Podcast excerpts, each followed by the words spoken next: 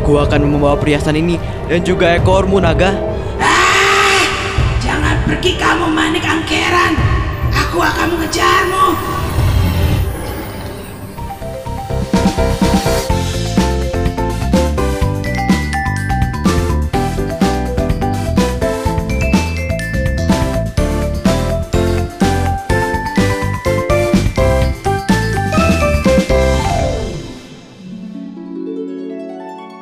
Rato, sini oper bolanya. Oke, tangkap ya Gus. Ya. Waduh, bolanya kena tong sampah toh. Iya nih. Ayo kita bersihin sampah-sampahnya. Hmm, siapa yang menendang tong sampah ini ya? Ayo kita bersihkan, kita masukin sampahnya ke dalam tong. Rato, tunggu tunggu tunggu tunggu. Lihat deh, sampahnya udah diberesin sama teman-teman cewek kita. Tapi Gus, kita kan harus membantu membersihkannya juga. Ayo, apa yang sedang kalian lihat? Eh, eh, eh ibu, eh, eh, eh, enggak bu. Itu Bu, tadi aku menendang bola, terus kena tong sampah di sana. Pas mau ke sana udah diberesin sama temen-temen. Oh, jadi kalian tidak membantu teman-teman kalian membersihkan sampahnya. Hmm, tidak Bu. Selamat siang Bu Guru. Selamat siang Karen, Mia. Dari mana kalian? Kita habis cuci tangan tadi, habis bersihin sampah di depan kelas. Sepertinya terkena bola. Iya Bu. Hmm, Karen, Mia, maaf. Tadi tong sampahnya kena bola yang aku tendang. Jadi sampahnya berceceran deh. Terima kasih ya, tadi kalian sudah membersihkan sampah-sampahnya. Oh begitu. Ya, gak apa-apa Rato. Iya, tidak apa-apa. Yang penting sekarang sudah bersih. Terima kasih ya, Karen. Karen Mia. Bagus. Rato, lain kali kalau kalian berbuat salah, kalian harus minta maaf dan bertanggung jawab ya. Iya bu. Bu Guru, hari ini punya cerita apa? Hmm, apa ya? Ah, ibu ada satu cerita. Coba dengarkan cerita ibu tentang asal mula Selat Bali ini ya. Di daerah Kediri, Jawa Timur, berdiri satu kerajaan bernama Kerajaan Daha. Di sana hiduplah seorang pendeta yang bernama Empu Sidi Mantra. Ia terkenal kaya raya dan juga sakti. Ia tinggal bersama istri dan anak laki-lakinya yang bernama Manik Angkeran. Manik Angkeran adalah seorang anak yang berparas tampan dan gagah. Namun, ia memiliki sifat yang tidak terpuji, yaitu berjudi. Ah, aku kalah lagi. Hahaha, sini uangmu. Ayo kita main lagi. Kali ini aku tidak akan kalah. Yakin? Memangnya kamu masih punya uang? Tenang saja, uang orang tuaku masih banyak. Ia sering sekali menyusahkan orang tuanya. Keadaan itu berlangsung selama bertahun-tahun sehingga harta Empu Sidi Mantra semakin habis untuk membayar hutang-hutang Manik Angkeran. Pada suatu hari, Manik Angkeran kalah berjudi lagi dan tidak bisa membayar uang taruhannya. Lalu ia kabur dari kejaran preman-preman dan pulang ke rumahnya. Bapak, Ibu, tolong bukakan pintunya. Tunggu sebentar, Nak. Kenapa, Nak? Kenapa kamu terlihat seperti sedang dikejar orang? Ada apa lagi, Nak? Berulah apa lagi kamu? Ah, Ampun Bapak, Ibu, aku dikejar-kejar orang. Biar Bapak tebak. Pasti kamu kalah berjudi lagi kan? Benar itu, Nak. Maaf Ibu, Bapak. Iya, aku kalah berjudi. Aku tidak bisa membayar taruhan. Tolong aku, Bapak, Ibu. Sudah sana. Masuklah kau ke kamar. Beberapa saat kemudian datanglah preman yang mengejar Manik Angkeran ke rumah Empu Sidi Mantra. Manik, keluar kau. Manik, keluar kau. Aku tahu kau pasti ada di dalam. Mendengar teriakan itu, Manik yang ada di dalam rumah merasa semakin ketakutan. Dan tak lama dari itu, Empu Sindi Mantra keluar membukakan pintu. Wahai anak muda, tenanglah sebentar. Maaf Empu, Manik harus membayar hutang-hutangnya. Iya anak muda, berilah saya waktu untuk mengumpulkan uang agar bisa membayar hutang-hutang anakku. Baik, Empu. Akan kami beri waktu pada Empu. Beri saya waktu tiga hari. Pasti saya akan lunasi semua hutangnya.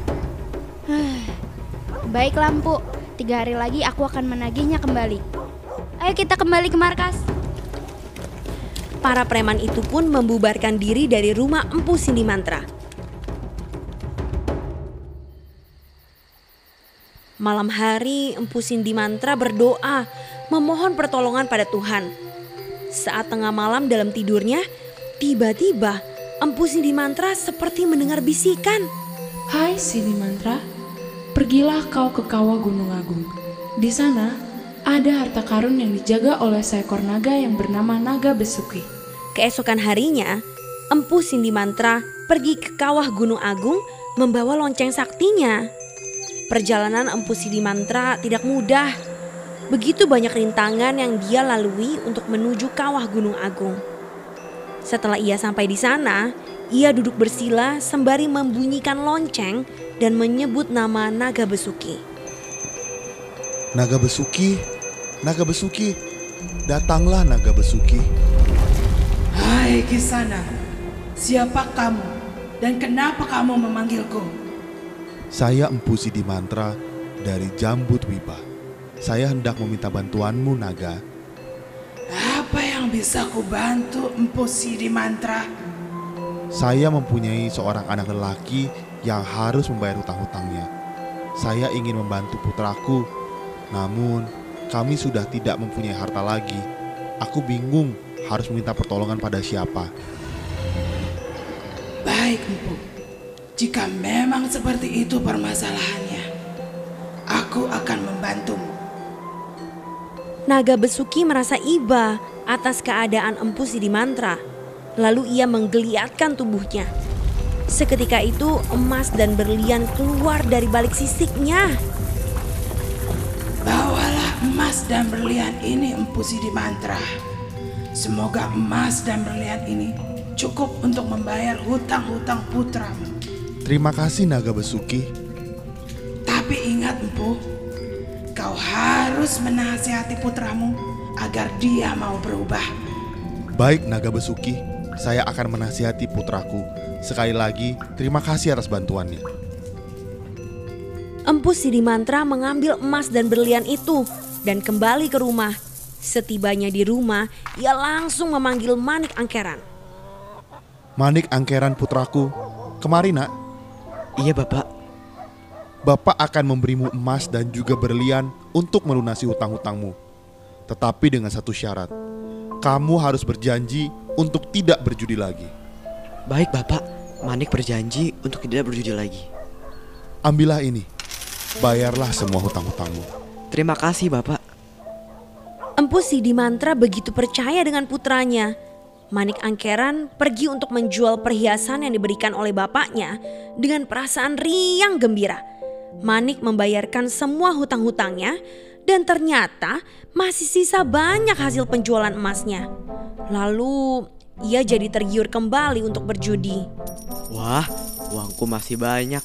Akan lebih banyak lagi kalau aku bermain judi lagi. Manik Angkeran akhirnya berjudi lagi. Alih-alih ia menang banyak, ternyata ia kalah berjudi dan uangnya pun habis. Bahkan ia dililit hutang lagi. Ia pun pulang ke rumah dan bertemu dengan bapak dan ibunya.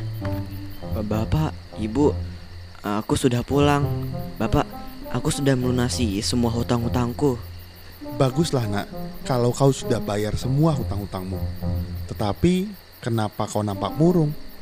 Iya nak, baguslah kalau kau sudah membayarnya.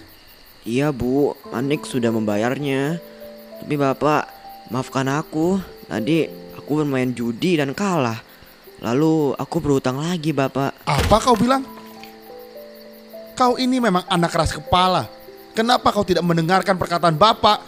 Manik, kamu tidak boleh seperti itu lagi nak. Bapakmu sudah membantumu. Maafkan aku bapak, ibu. Tolong bantu aku untuk yang terakhir kali bapak.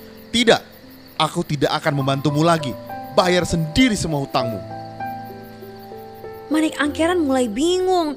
Ia tidak tahu mencari bantuan kepada siapa. Tapi dia teringat satu hal. Ia teringat bapaknya memperoleh perhiasan dari kawah Gunung Agung dengan membawa loncengnya. Ia pun nekat mencuri lonceng milik bapaknya dan pergi ke kawah Gunung Agung. Sesampainya di sana, ia langsung membunyikan lonceng tanpa mengucapkan mantra. Berulang kali ia membunyikan loncengnya, namun tidak ada apa-apa di sana. Aku sudah membunyikan loncengnya berulang kali. Tapi kenapa tidak ada apa-apa di sini? Ia pun tidak menyerah. Ia terus membunyikan loncengnya. Lalu tiba-tiba muncul seekor naga raksasa keluar dari sarangnya. Siapa kamu? Ampun naga, jangan memangsaku. Apa yang kamu lakukan di sini? Dan kenapa kamu membunyikan lonceng itu tanpa mengucapkan mantra? A- aku Manik Angkeran, putra empu Sidi Mantra. Apa keperluanmu kemari? Mengapa kau memanggilku? Naga, aku ingin meminta bantuanmu. Orang-orang sedang mengincar ingin membunuhku jika aku tidak melunasi hutang-hutangku. Bukankah kau seharusnya sudah melunasi hutang-hutangmu? Ampun naga, aku berutang lagi dan tidak bisa membayarnya. Kali ini orang-orang akan membunuhku jika tidak membayarnya. Mendengar cerita itu, naga besuki merasa kasihan dan membantunya. Baiklah, aku akan membantumu. Tapi kamu harus berjanji untuk berhenti berjudi. Baik naga, aku berjanji. Naga besuki hendak membalikan badannya untuk mengeluarkan emas dan intan melalui sisik ekornya. Namun tiba-tiba Manik Angkeran memotong ekor naga itu dan mengambil ekor beserta perhiasan yang dikeluarkan oleh ekornya. Naga besuki pun meronta-ronta kesakitan. Aku akan membawa perhiasan ini dan juga ekormu naga. Ah, jangan pergi kamu Manik Angkeran. Aku akan mengejarmu. Manik Angkeran berlari begitu cepat sehingga naga besuki tidak dapat menangkapnya karena ia menahan rasa sakit. Manik Angkeran hanya meninggalkan jejak kakinya, namun dengan kesaktian naga, ia membakar jejak telapak kaki Manik Angkeran. Manik pun merasakan panas pada kedua telapak kakinya sehingga kakinya terbakar dan menjadi abu. Ah, panas, panas sekali kakiku. Tolong, panas, panas sekali badanku. Ah, tolong. Sementara itu di rumah, Empu Sidi Mantra dan istrinya gelisah mencari keberadaan putranya. Ke mana Manik pergi Bapak? Kita sudah mencarinya ke mana-mana, tapi tidak ketemu. Aku juga tidak tahu, Bu. Jangan-jangan ia pergi ke Gunung Agung. Mengapa Bapak berpikir demikian? Karena putra kita menghilang bersama dengan menghilangnya lonceng saktiku, Bu. Ia pasti membawanya untuk bertemu naga besuki.